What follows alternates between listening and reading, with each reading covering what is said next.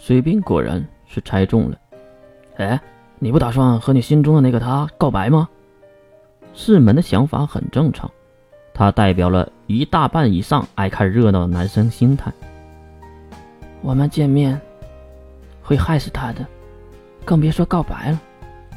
我现在是什么身份，你们两个还不了解吗？确实，月此时犹如一个死神一般。如果不是在中原学院中，外面不知道有多少人要杀他呢。其实当时带月回来，三人组目的就是保护月。哎，我有点好奇啊。四门这个好奇宝宝好像听到了什么。怎么了？月还没发现，其实自己已经暴露了不少的情报。嘿嘿，月的初恋是谁啊？不会是我吧？大白腿再次挥舞。这是踢向了世门的小腹，直接让世门变成了皮皮虾。我操！月瞪向来回抽搐的世门，然后看向身后依然闭目平躺的水兵。水兵当然也是感受到了月的视线，说呀，我也很好奇。月有些无奈了。是我的母亲，灵魂之母。哎嘿，恋母癖呀！哈哈，哎哎哎哎哎哎哎！我操啊！死了死了死了死了！世门再次被蹂躏，这时月直接蹦起来，用脱了鞋的小白狮脚一顿对脸招呼，也不知道这个算不算惩罚了。我操，月，你这个是什么东西啊？由于是角度问题，师门当然也看到了月的裙下风光，不过这个风光可不好看。怎么了？水兵睁开眼睛，看向打斗的两人。岳振用脱了鞋、只剩下袜子的小脚踩着世门的狗脸，世门当然也理所应当的斜上脚看着。怎么了？没穿呢？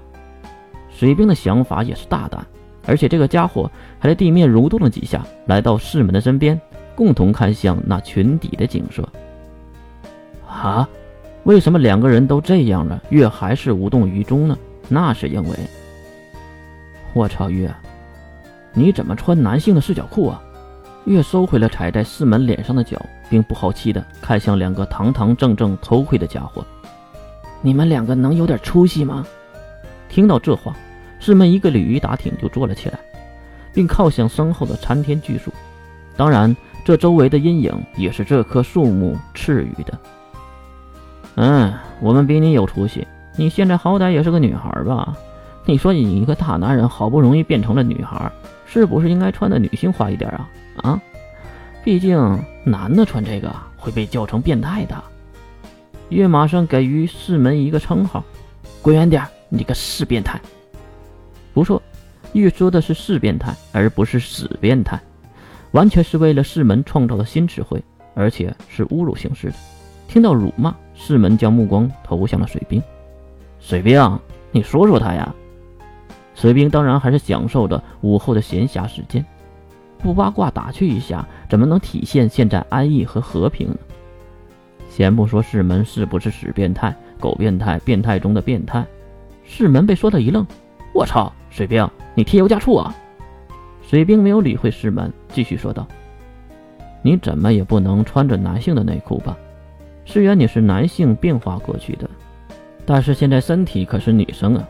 你多少尊重一下自己的性别吧。即使听到水兵的话，月还是呆呆地看着水兵，不知道想着什么。喂，月，问你呢。仿佛是想明白了什么的月，温馨一笑，这个笑容是发自肺腑的，并不是平时的那种做作的笑容，惹得世门和水兵不由得互相对视一眼，可能是在想，在场的另一个男生的表情是如何。其实都很尴尬。就那么一瞬间，差点爱上自己的死党。